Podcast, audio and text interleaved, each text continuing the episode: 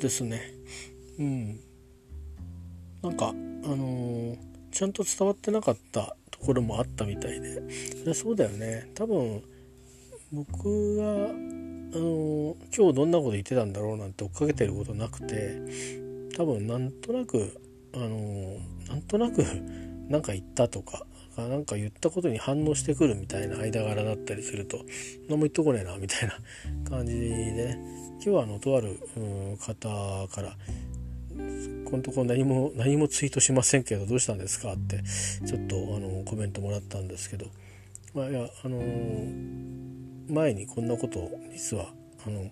みんなにアナウンスしたんだけどみたいな感じで、えー、ざっくりとしたなんかあのどうたらこうたらっつってちょっとこうリンクなんか送ったり、えー、しつつまああのでも元気ですよっていうのを送って、えー、とかあとざっくりした近況っていうあのまあつまんない YouTube ビデオですね あの作ったのでそれをこうリンクして送ったりして、えー、いましたけどあのー、まあそんなもんなんですよね。あのー、いろいろ映像にしたりしてあのいたんですけどあんまり大げさにね Twitter でやるとあの去年のねあの職場が移動した時に英語の勉強やめますみたいなああいう重たい話になっちゃうので、えー、重たい話ではないのでね、えー、単に単にあのツイートをちょっとしばらく控えますとちょっともろもろあって家のことに集中したいですっていうことでねまあいろいろいろいろあるんですよ。うん、あの喋り出すとねキリがなくてねもうたらればの嵐になっちゃうんでだし今それをしゃべる局面でもないのでまあいろいろあるんですというふうにお伝えしておきたいと思います。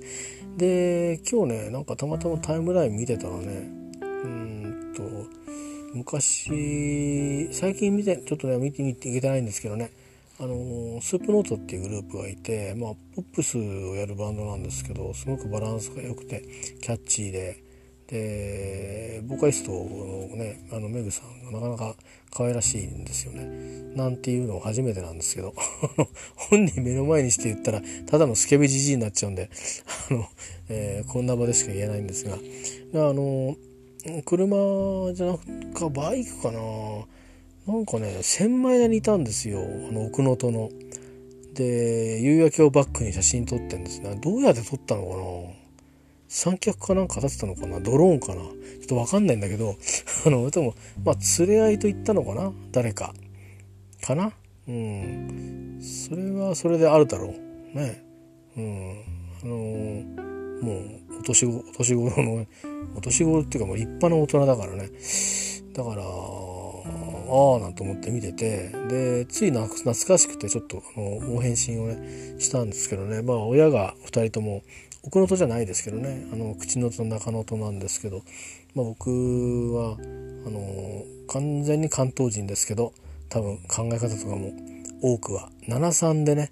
えー、3割はやっぱなんか親戚とかの付き合いもあるからなんかちょっとこっちの人には理解してもらえないようなあの何て言うかなコミュニケーションのこう感じもね、えー、含めてなんでそんなあけすけなんだみたいなところもあったりしてあれなんですけども、うん、あのお金持ちはねそんな感じじゃないんでしょうけどね割とこう庶民庶民してるからなんかいろいろねあのざっくばらんなんだよね。ざっくばらんすぎるっていうか。でまあそんなこともあって、まあ、純粋な能登の血を引く人間ですので、まあ、ちょっとビッと反応しましてね。えー、まあいろいろコメントして。でまああのー、結構日本酒好きな方でね山形の方で山形美味しいお酒いっぱいじゃないですか。であのー、割とまあこうなんていうのかなザ日本酒というかやっぱり結構綺麗なお酒多いですよね。えー、あの実はね高校の時のね同級生でえー、っとね造り酒屋の家系の子がいたんですよ。あのー、単品でも売ってるみたいだったけどうんとなんかなんかのそのお酒、え、のそのなんていうかあになんていうのかなその原酒を下ろすってあるんですかね。なんかそんなのは初孫だったか上機嫌上機嫌ってあの金沢の上機嫌じゃないですよ。上機嫌とお酒のどっちかに関わってるって聞いてたんですよね。で彼自体はそのその後ねなんかねメディアをメディアの方にあの進んだわけじゃないんだけど結構メディアをなんか立ち上げたみたいでインターネットでねなんかそのまあ私はその酒蔵のあれでしてなんつって。なんか大々的にそれをあの打ち出してねなんかネット番組とかやってたんですね数年前まで。今どうしてか分かんないですけど。ああそうなんだと思って。顔もすっかり変わっちゃってましたけど。あなんかそんなねみんななんかすごいなーなんて思いながら 見てたんですが。まあその山形の人なんですね。で結構日本酒好きで飲んでる写真が多かったんですけど。あの能登はね能登っていうか、まあ、加賀のお酒はまず有名なんですよね。えー、まあ菊姫しかり天狗の前しかりまあ加賀飛びとかもありますけどそれからまあ上機嫌もそうですよね。あのー、で今はどうだろうなもうあの引退されちゃってるからあれですけど、えーと、野口当時がいた時のね野口とか、えー、とかまあそういう感じですねあとはまあ天狗の舞かあとは私が意外と好きなのはねと手取川とか好きですね、まあ、吉吉田蔵っていう銘柄出てることも多いんですけど手取川とか割と好きですね。さらっとしてて好きかな、まあ、石川県のお酒だと、まあ、そんな感じで割と有名なんですけど、まあ、他にもまあまだあると思うんですけど。で能登の方に行くとうんと口の戸あたりでですね口の戸中野戸のあたりであのー、少しまあ割とライトな感じのお酒なんですが、えーと、池崎酒造がやってるお酒はねちょっとこう詩的なねタイトルがついてたりするんですよ「水面に浮く月」とかね。でこれがね割と爽やかなさっぱりしたお酒でだったりして。でそこからこう奥能登の方に目を飛んじると僕が好きなのは草原が好きなんですけど、えー、実はあの私の親父のねその葬式以来ずっと付き合いのお寺さんのあの住職がねあの住職がとかそのお寺さんの娘さんに嫁いだ人があの見附島の人でね見附島っていうのはどういうとこかっていうとまああれですね石川県の能登半島のあの右側の突端の方ですね、はい、あの小石海岸とかね、えー、つくも湾とか、まあ、そんなのがあるようなとこです。えー、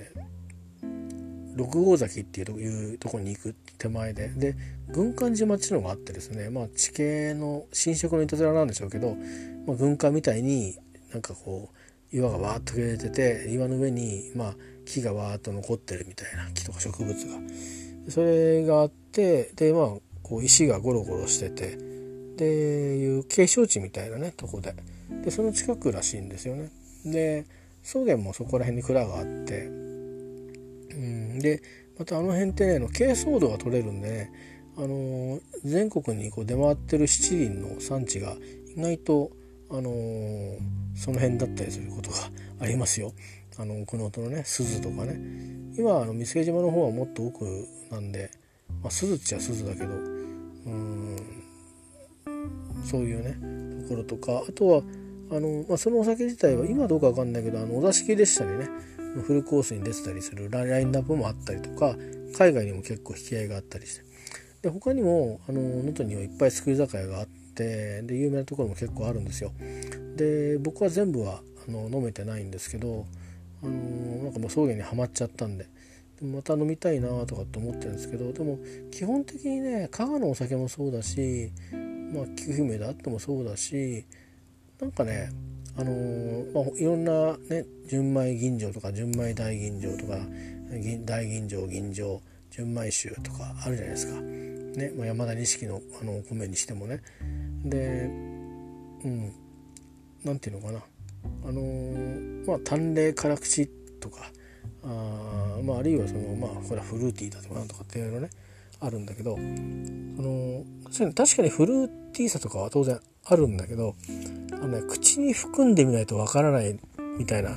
お酒が多いの。うん、で口に含むとこうまみと香りとがもう一気に全部ブワーってやってくるみたいな。であのでそれでペッと切れる酒とゆっくりこう 残ってく酒だからなんかね能登当時野内当時が言ってましたけどね酒造りそのまあうんと菊姫のあれかな酒造のとこでやった時かな。もうこのねこのまあここら辺の酒っていうのは労働種なんだと、ね、仕事して寒いところでもあるしもともとはね。でもうくたびれて「てと一杯やるか」と。みんなで組み交わすようなお酒だから薄いんじゃダメなんだと。もうたっぷり濃くてでこうまみがあってそれこそこうほろ吹き大根かなんかのね煮しめたようなやつで食べてでまあぶり大根みたいなやつだよね、うん、富山湾のぶりとかそういうので高いけど、ね、だからそういう感じでもっていやうまいねっていう。もうほんと一日をこうねぎらい合うみたいな。そういうお酒なんだよというふうに言われたそうですけどね。で野内当時は結構その東海地方で淡麗辛口の酒造りをこう目指してきてるんでなんとかね新しい味できないだろうかといって、まあ、あの野口さんが関わったそのお酒はそれぞれいろんな形でいや他にはないねということで話題になったっていうのはあるんですけどまあまあいずれにしてもね労働種はそうですよ。だからちょっと味が濃いめらしいですね。草原にしても地元の人が「ああ草原ですか。あれ味がちょっとね癖があるんですよね」って言ってましたよ。えー、嘘って思って僕はすっごい美味しいじゃないですかって言ったら「そうですか?」なんて言ってましたけどねお坊さんがね。お坊さん何飲んだんだろうな。よそのよそのあれじゃないかな。あの,、うん、あのお酒飲んだんじゃないかな、うん、まあいいんですけどね。まあまあ、あのそんなようなことでねあの味が違うかもしれないけどあの、まあ、楽しんであの気をつけて帰ってくださいねって言って、まあ、コメントをしたりしてました。えー、もうもう何年も会ってないんですよね。いつが最後かな？2000年14年ん？14年とか13年とか7年ぐらい多分会ってないですね。えー、あのそのバンドのベースの人には会ってんですよ。あの神アワーズってバンドあのクソライカンパイのガッキーでやってるんでで会うことがあるんでね 会うと見かけるというかそれもでもそれも結構もうだいぶ見に行ってないことが時期が長いような気もするから、うん、なんかあのビデオで見たら気になってるだけでね、うん、まあまあそんな感じでございました。今日はそんなことがあって。まあちょっとあのいろいろねご心配させちゃった方には申し訳なかったですけど。えあの私自身は元気に、えー、やっています。ので今は別に特に何も変化はすぐには、えー、発生したりということもありませんので、え、どうかご心配なく。まあ先のことは分かんないです。何がどうやってどうになってどうなるかなんてことはもうこれルービックキューブぐらいいろいろパターンがある話なので、え分かりませんだからあまりにも分かんないから考えないことにしてるのとまあ多分家では皆さんが知らないような見たこともないようなあのキャラクターで過ごしている日々ですよ。これはもう職場でも英語の勉強でもそれからねイギリス好きの人たちでも、うん、とは全く、うん、また違うねあのキャラクターっていうかまあなんかあのそうそういうような あの雰囲気でねあの、えー、ののほほんっていうかなんだろうな。うん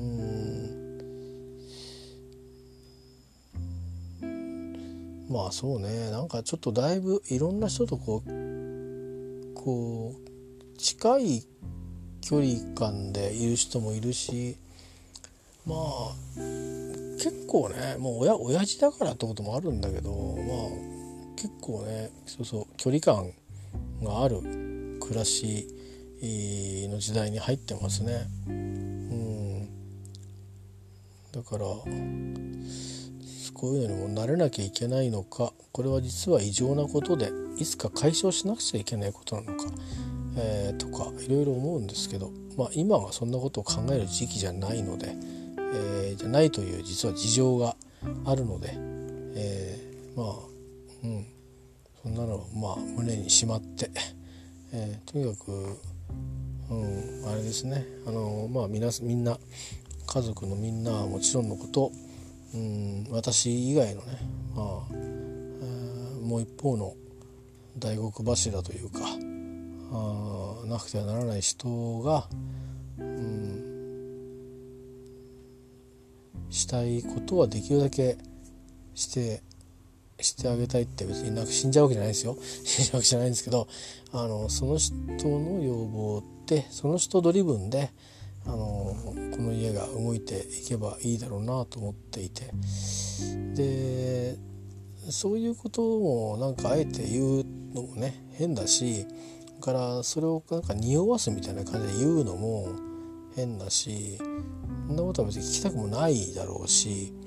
だからうんあのそのまんまっていうかまあ僕はそっとこう見つめてればいいのかなと思ってます。見守るなんていうのもちょっとおこがましい気もするので、えー、いつ何いつどんな話が来てもあのまあ、動じるかもしれないけどまあまあ、あの腹にちゃんとしまえるようなね、えー、準備をして、えー、これから、あの暮らしていきたいと思うんですけど当然ねちょっとまあ最初の山を越えた越えたところとか最初の山に飛びかかって頂上まで来たっていうとこなんですけど、まあ、これがどんな変化が起きてくるのかは全く分かんないんですよ。だからまあ、様子を見て、えー、天気を見て、えー、あのー、このま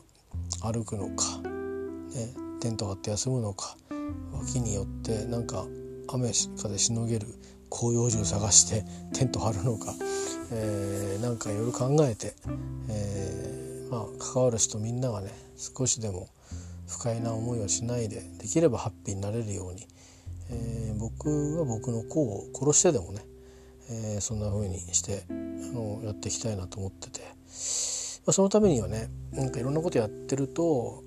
そういうことのなんか意識の集中みたいなのがちょっと途切れそうな気がして。あのうん。いやなんか肝心な時に遊び行ってましたみたいな。あの人にはなりたくないなとさすがに思ったんで、えー、あの今は家に集中する時期だなと。まあ、そう思って、えー、こんなあの日々を送っています。あの、まあ普段はダラダラしてますよ。テレビ見て、えーまあ、仕事はしますけど、うん、会社行ったり家でも仕事はしますけどあとは別に人に誇れるようなこと何もしてませんよ。えー、なんだかんだ言ってね結構いろいろあって家の中のあの 整理じゃなくて物の移動をされたらされたまんまにしてあるので、えー、パッと見たらねあんまり美しい部屋じゃないしなんとかしなきゃなと思うけどうん。涼しくなったらなと思ってるうちに寒くなっちゃったんでどうしようかなと思って。暖かくなったりしようかなと思ったりしますけど、まあ、嘘は嘘ですけどね、えー、まあ、そういうのもちょっと徐々に掃除をしていかなくちゃなと。1年も経つんでいい加減今のあの現場のフラストレーションも、うん、まあまあ収まるところに収めて あのなんとかしなくちゃなと思ったりもしつつ、えー、大胆にね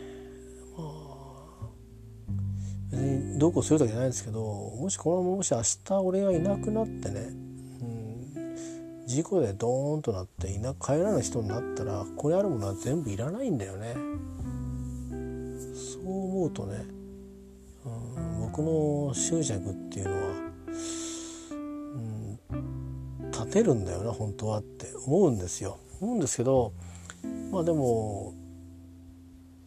生きてるとね執着があって勉強したいとかこれ知りたいとかこれを勉強してる自分が好きだとか、うん、なんかね何でもないのにねどうせ。どうせ大した人間でもないし俺がいなくなったからって別に地球が困るわけでもないし、うん、家族もそんなに困んない気がするんですよね今の時代ね。金はいっぱい出るしねとか思うんだけどうんでもまあ自分は自分で考えてこれをやってるんだろうからまあもう少しちょっと違うルールを作って整理をしようかなと思いますよ。えー、あと良くないのはなんかあれなんだろうね自分が今一体なんか自分が、あんまり何も考えないで生きてるっていうのがあるからすごくこう雑なんだろうね。いろんなものに眺めてみる時に。いなくなったらとかから入っちゃうから。本当はみんなそんなこと思わないんでしょ？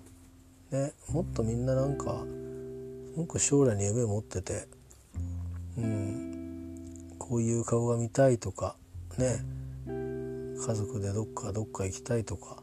あるいは誰かとこんなことしたいとかあるいは自分でねどっかこんなことに行ってみたいとかあったりあるいはま仕事で、えー、早く一人前になりたいとか何かいっぱい夢があったり夢や目標があったり一生懸命になってることがあるんですよね。うん、だしもしかしたらねお世話してるお母さんがいつもよりいっぱいねなんか美味しそうにな表情でご飯食べてくれることとかそういうこと含めていっぱいいっぱいみんなあるんでしょ？ささやかなものを含めても。で今僕はそれがきっとあるんだろうけどどっかにこう見失ってるとか体験してるんだろうけどそこにあんまり反応できてないっていうのがあって別にそれを不満だともおかしいとも別に思わないんだけどなんかそういうところがねちょっとこう自分はなんか何か欠けてるんだろうなって思うんですよ。人としてね。なんだか分かんないんですけど正直。だなんだか分かんない人がね 誰かにどうなどうどうなんだとか何かあれこれ聞くっていうことは結構危険だなと思って。うん。結構やわな状況じゃない時にねそういう切り出しをしても、うん、体裁取り作ってるみたいで向こうはね言いたくなったら言うだろうし言いたくないと思ったら一生言わないだろうし、うん、頼りになるのかならないのかっていう意味ではそういう次元を超えてねこの人に話をしたいと思うか思わないかってことを言ったら思わないように話をさせるのはねこれは酷なことだからね。それをまあ近しい人に強いるようなあるいは結局言いたくなくて言わないんだけどプレッシャーを与えるようなようなことはしたくないしね。うん。なんかちょっと自分の存在を少しうん自分で疑問に思う時がたまにありますよ。正直ね。だからって別に生き続けるんですけど俺は何のためにこんな風に人生を送ってきたのかなと思う時はありますけどでもね誰のせいでもないんだよね。俺がしくじったっていうだけのことでね。うん。ただの本当に直接的に言ったら別に別に俺はしくじってないんだけどでもしくそういうことになる前に逃げ出しゃよかったんだよね。逃げ出さなかった責任は俺にあるんだよね。そのためになんか今ちょっと、うん、僕の暮らしの場は、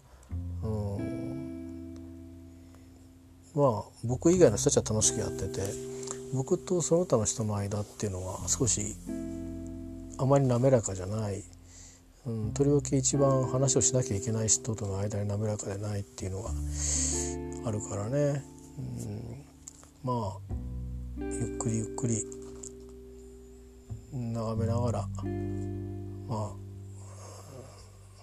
こうしたいっていうのを指示して、えー、あげられるようにどんな話が来てもイエスと。いうことを言わなきゃいけないんだろうなと思うでそこから先は何がどうなるかわからないけど僕があれこれ理屈考えてもしょうがないんでプロフェッショナルに任せようと思ってるね、うん、そこまでは一応考えたんだ。そしたらあとはそのことは考える必要ないから、うん、今のこと。今のことで、えー、何かできることがあれば手出すしだけどね話しかけるっていうことだけで、え、なんかその距離感が変にね、あのー、崩れて、あのー、なんかこう修復できないようなことになると難しいのでまあちょっと距離感をちょっとねしばらくね慎重に見てからあじゃないかなと思ってますね。なんだかねちょっとね、あのー、そういう意味で家庭にいろいろね神経を使わなきゃいけないところがあるんですよ。別に毎日神経使うとかないんですよ。帰ってきて飯食って風呂入って寝てるだけなんですけど、えー、まあそんなようなことがあって、うん、ちょっとねなんか SNS やるのはうんなんかちょっと現実逃避できて嬉しいんですけど。あのいやもちろんなんかものをねあの演奏したりしてねそれをみんなに無理やり聴かせようなんていうそういう大行なことをして、えー、それはそれで楽しいんですけど でもまあなんか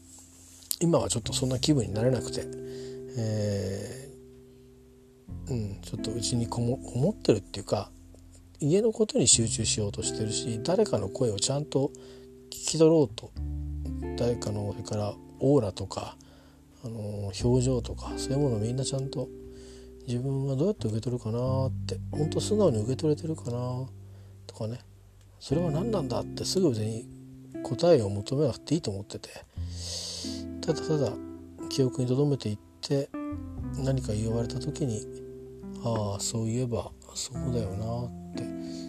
ふわっとこう気づけるようなねあの人でいたいなと思って。あのうん。何ですかね。割といろんなこう変遷があってどっちがグリップ取ってるっていうのは結構変わってはきたんだけど割と長いことうんなんだろう。子育てはねもう当然僕はグリップ取るなんてないんだけどなんとなくこううんそうだな。この10年弱ぐらいかな。割とこう僕が割とこうグリップ取ってああでもないこうでもないとかっていうようなことが多かったんですね。まあ、子どもたちに成長のこう節目がいろいろあったりして、うん、そういう時に結構変なしゃさり出方をしたりしたりししたりとかあとはもろもろねあの相談とかする時にまあつい熱くなって話をしたりした仕方が相手にとってはそれがなんかこう何て言うのかなちょっとこう暴力的に聞こえたりとかいろいろあったらしくてね。まあなかなかね根が深いんですよ思ったより、うん、でも覚えてないしね自分がね。だけど相手はそうやって思ってるっていうんで。それって結構ねそんな風に言われちゃった人と一緒に暮らすしてるっていうことはねこれはこれで結構正直辛いんですよね自分自身も。うん、だって謝って済むことじゃないんだもんだって。ずっと針の虫に座らされてなんか俺はあの稼ぎに行ってるわけだもんね。で稼ぐのもやめられないしさ。うん。だから辛いは辛いんだけど辛いからっつって辛いって言ったところで誰もあとお前がまいた種だろって言われたらうんそうだなってことになるから、まあ、それ考えるとしょうがないなと思っていろいろ考えてみても解決できることただ一つでそうこうしたいって言われた時にイエスってやっぱ言ってあげることだけしか多分ないんだと思うんだよね。うん、反対もしないで。ただあの条件はちゃんと話し合いをしましょうと。いうことだけじゃないのかな、うん、子供たちのこともあるからね。子供たちが気持ちの面でもそれから社会生活を送る上でもね、あの何か親のエゴで損をしないように、うん、そういう意味でなんかいろいろ考慮をしてあげなきゃいけないんじゃないかなと思うので。でまあ結局ね最後は僕の手元には何も多分残んないんだよね。これ今の形のまんま明日なんか事故があって亡くなったとかよ。俺がいなくなった。あるいは誰かがいなくなった。でもどっちにしても今あるものはもう全く意味なんか何もなくなると思うのよ。うん、だからなんだこんなものがあったって多分多分それぐらいにその実は大事なのは何かって考えたら相手がどう思ってようが俺から見ると多分家族なんだよね。で今はそれが今まではあんまりそこを深く考える必要もなかったからざわついて言われたりはしたんだけど純粋にいろんなことを勉強したりとか要は実地でね勉強するために旅行に出たりとかしてたんだけどでもさ、ね、自分が亡くなってしまえば当然ここにある本みんないらないもんだし本も CD もねそれからいろんな資料もウイスキーも全部いらないもんだしそれから誰かになんか万が一リカバリー不能なことが起きた時にこんな本があるからって何なんだってやっぱり一瞬思うよね。うん、引き換えになんないんだもん。お札と違うからね 大川出してくださいみたいにしてなんか鬼から逃げるっていうそういうことすら役に立つようなもの何一つもないので。うん。だからそういう意味じゃなんか僕はよく考えたら単に捨てらんないものをそういうふうに決め込んでうん持ってるだけで、まあ、ただまあいろいろ試験を受けたりする準備あるからそれはそれでしばらく必要なんだけどそれが終わったら捨てていいんだよねこれ。とかいう感じでああ俺何も持ってねえんだなっていうことにちょっと気づいたりしてでついでに何も持ってないんだなっていうのはもしかすると絆も持ってないんだなっていうもうもはやねあの言葉もまともに喋れなくなったけど一生懸命ね足を上げたり下げたりしてるらしいんですよね車椅子に座りながら。母は一生懸命生きようとしててその大事な母がいてってだけなのかな。あとは親類もうん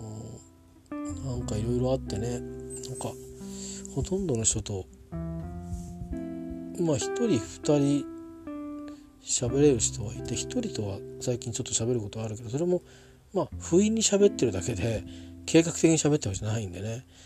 そういう意味で言うと何かあった時に必ず相談するみたいな人はもういなくなっていたんだけどなんかちょっと全然違う筋のことでトラブったりいろいろなことで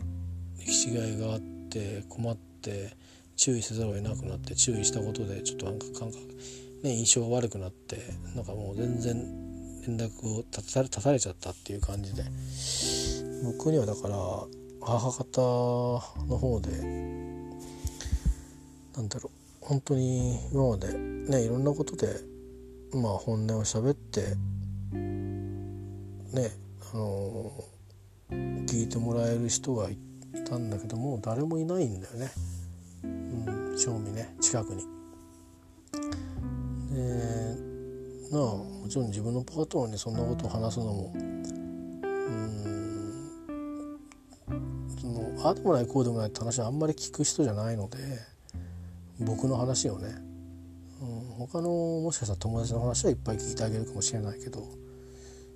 つまり僕に対してあんまりそんなものを求めてないのでうんだからなんだろうね。そう考えるとうん僕の責任取り方っていうのはあの僕が何か聞くわけじゃなくて僕は聞く僕は聞いてあげるっていう間柄でしかないんだなっていうことだからちゃんとそれをして、うん、してあげてしてし続けてあげられるか、うん、最後の最後決定打でちゃんと聞いてあげて、うん、集結させるっていうどっちかですよね。どっちかっていうかまあの分かんないけど、うん、ずっと関係が続くのかなんか、うん、どどうあろうとそれを認めてあげないといけないんだろうなと思うんですよね。僕が何か相談をするって言っても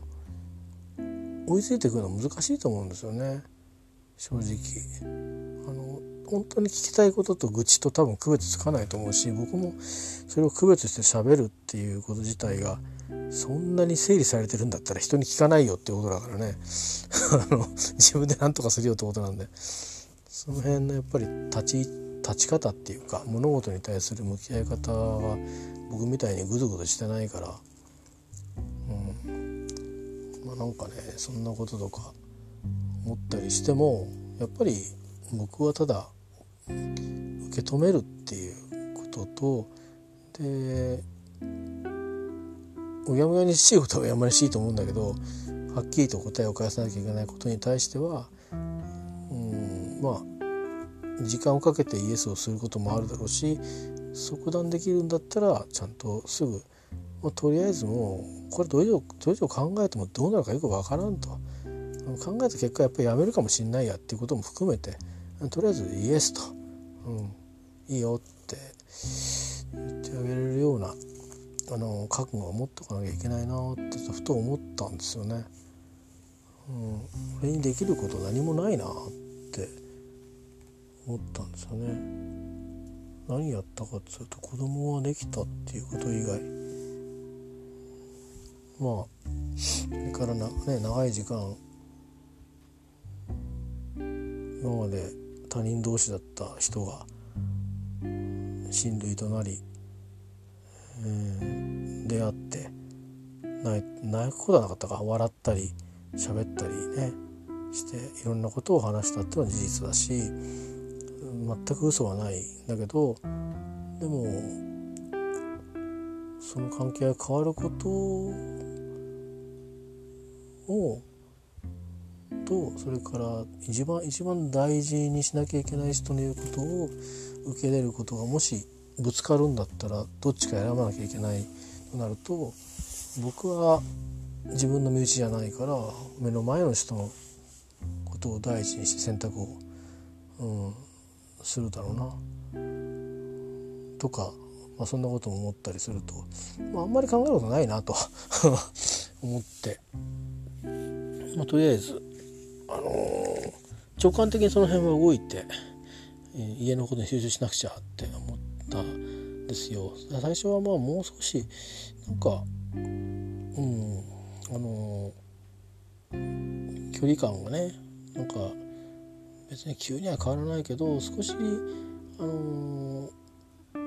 俺もできることないかなっていう感じでねやってたので変わるかなと思ったんだけどちょっとよりより悪くなった感じがあって別に悪いこと僕自身がしたわけじゃないんだけど、うん、距離感はずいぶん随分なんかね離れた感じがあるしまあこればっかりはどうしようもないからね、うん、まあそんな感じでねあのとりあえず明日は東京です。決まってることは僕は毎日仕事に行くという。まあまあ仕事するということと仕事の環境はどんどん変わっていくよってことですよ。それは家庭生活と全く無縁にそうなっていくし、うん、一切の言い訳は通用しないんで辛いと思ったら休むことでしょうね、うん、旅に出たりね。でしょうね。まあとにかくいろんな問題を複雑化しないためにはあとか目下抱えてる事情が少しクリアになることを考えるためにもまあとにかくあと1年半。は今の現状のままなんとか平穏にねこの家の中を保てるように集中していきたいなと思いますね。つまり私がいかに黙ってられるかってことだと思いますよ。おとなしく、うん、案外できそうなんですけどね、えーなのでまああのできるだけここで喋っていく時はなんか好きなものの話をしようかなと思いますよ。なんか内側の話するところは暗いっしょこうやって。なんか重たいよね。うん。これはこれが実態なんだけどさ正直さ、うん、みんなが思うほどハッピーじゃないんだよね。うん。いや状況はハッピーだと思うよ、うん、家庭があって子供がいてさとりあえず元気でさ別に東大生でもなきゃ何でもないけどさ。でも元気でまあそれぞれ友達も多くてさ、うん、なんか人生楽しそうだし、ね、俺なんかの来るよりアルバイトもね自分のためだけにすればいいしさ学費払わなくていいしさ楽でいいなって思うけどまあ楽でいいなっていうかそう楽したさせるために働いてきたんだからまあいいのかとか思ったりしてうんそういう意味で薬味が終わるのかなっていうそういう時期に来るんでねまあ一回棚卸しは必要なんだなと思うよねいろんな人間関係のね。うん。別にそうそう。嫌な人と無理している必要ないしね。俺は別に嫌じゃないけど、うん、相手に自由があったっていいだろうと思うしね。今更放り出されてどうすんだっていうことはあるだろうからそれは経済的な保障とかいろいろあるんだろうけど、うん、相手して俺たちみたいなね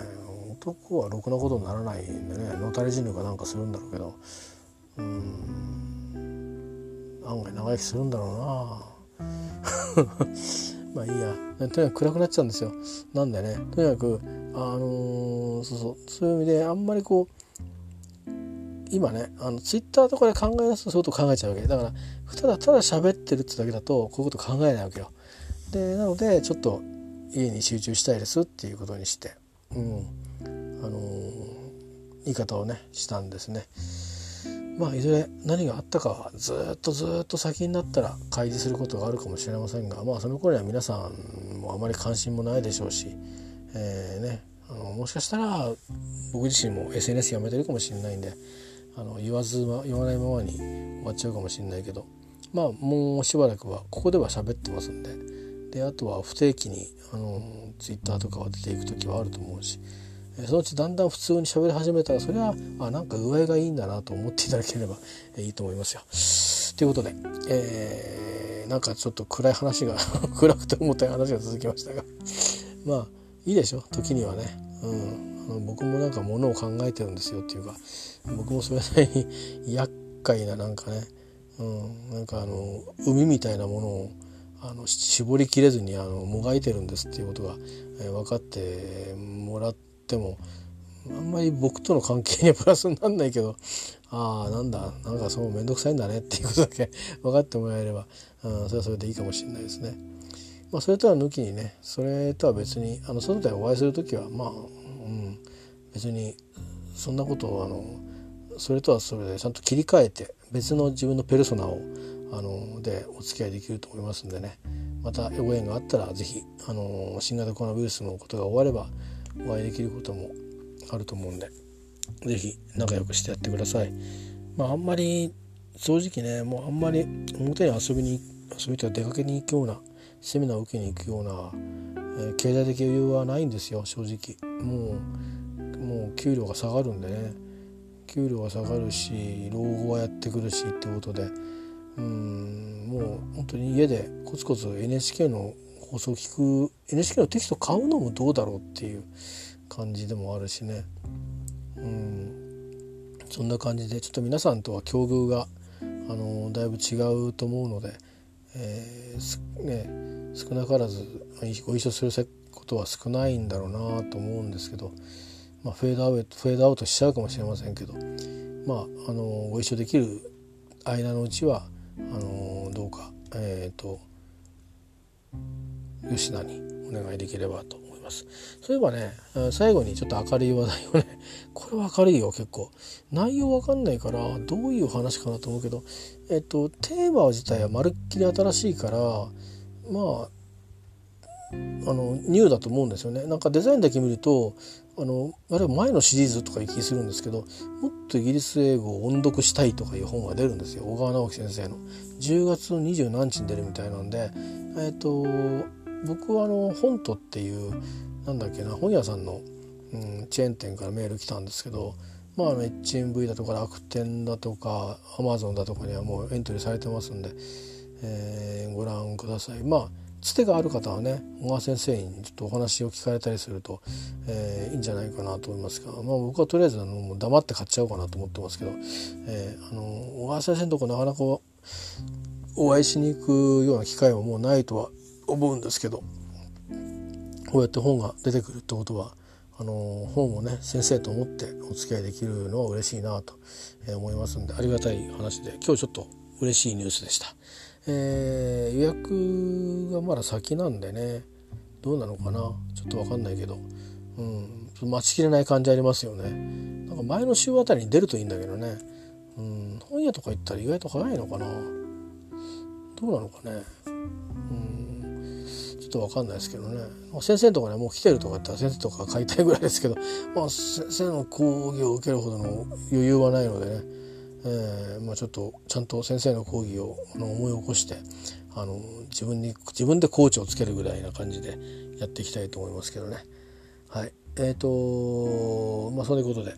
あの小川直樹先生の新しい本が出ますんで Amazon で是非チェックしてみてください。想定だけ見るとあれ？もっとイギリス英語で喋りたいとよく似てんなと思いますけど違いますからあの音声ダウンロードっていうのがついてますからね。CD もついてるみたいですけど、えー、それからねあの朗読です本当に。あのコナン・ドイルの「シャーロック・ホームズ」の朗読とかあもろもろ。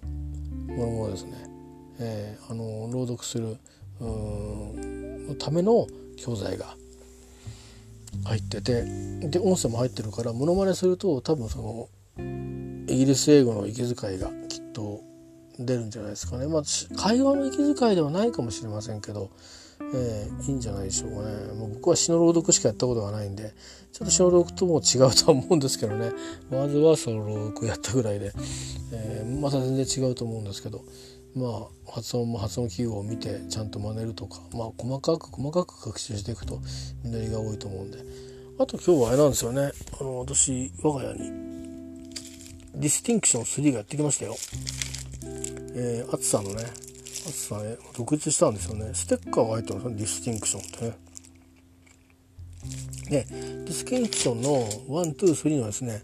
これ、あれですよね、どっちかというとアメリカ英語かオーストラリア英語の方が話者だったみたいで、やっぱり、そうかとか思ったんですけど、イギリス英語の音源ですね、私3つ買いまして、1980円 ×3 ですけど、えー、結構違うんだやっぱり。というか話す人のトーンのせいもあんのかなと思うんでその人のイギリス英語でいいかなってちょっとこう聞いて思ったは思ったんですけどでもまあまあ他の言語とはやっぱりちょっとあのイントネーションや発音が違うのであのよかいいかなと思いました。あのそうですね結構イギリス英語手話サウンドが多いんでこうちょっとこうなんか強く言ってるように見えてあのこう曖昧な感じの「あー」っていうのは多いんですよね。で最後はこうなんかうんとグロッタラストップみたいなのもあるしうんこう欠落する脱落するんじゃなくて言わないっていうのもあるしで母音の発音なんかも違いますしね、えー、ですんで、まあ、そういう意味では小川先生のかつての本ですねあのイギリス英語発音読本とかそういうものももう一回さらってみるとえー、いいのかなと思うんですけどとりあえずまディスティンクションの方はあの会話には役に立つんで、えー、ね、あのそれもね今日届きました。それからそうだな。ダメ元で抽選に申し込みましたよ TOEIC の。えー、っとね11月の15日の午前かな。午前午後あるんだけど2回は抽選申し込めないんだよね。申し込むと無効になっちゃうらしいんで注意してください。あの、えー、ちょっと10月4日はねまだちょっとほら流行ってきてるでしょ？ちょっと注意しなきゃいけないなと思うと11月はあの会社が、えー、募集したので、うん、これはいいだろうと、うん、自己責任で行くけどいいだろうということで、えー、ぜひね抽選通ってほしいな。11月と1月と両方受けたいしあとはまあ様子見て12月も受けとかないとちょっと800点難しいかもしれない。ええ。ー、あのー、この間は作戦成功したんですけどその作戦成功をちょっと訓練しないといけないですね。ええ。ー、あとあと70点上げたいんですよね。うん。リスニングを頑張ればねリスニングをねそうそうリスニングを頑張ればいいんですよ。伸びしろあるんでね。リスニングに伸びしろあると思うんでね。リスニング上げるだけで取れると思うんだよな。うん頑張っていますわ。まあということでえー、ちょっとくだらないくだらないや。あの心の 心のなんかドロドロした話しましたけど、うん、まあ心配しないでください。あのきっとうまくいきます。大丈夫です。えそういうことで、えー、今日のおしゃべりは以上です。明日あれだ。健康診断だ。また肝臓怒られるんだな。皆さんもねあの節制節制してくださいね。こんなことじゃないです全然僕は。もともと太ってるんで。じゃあ。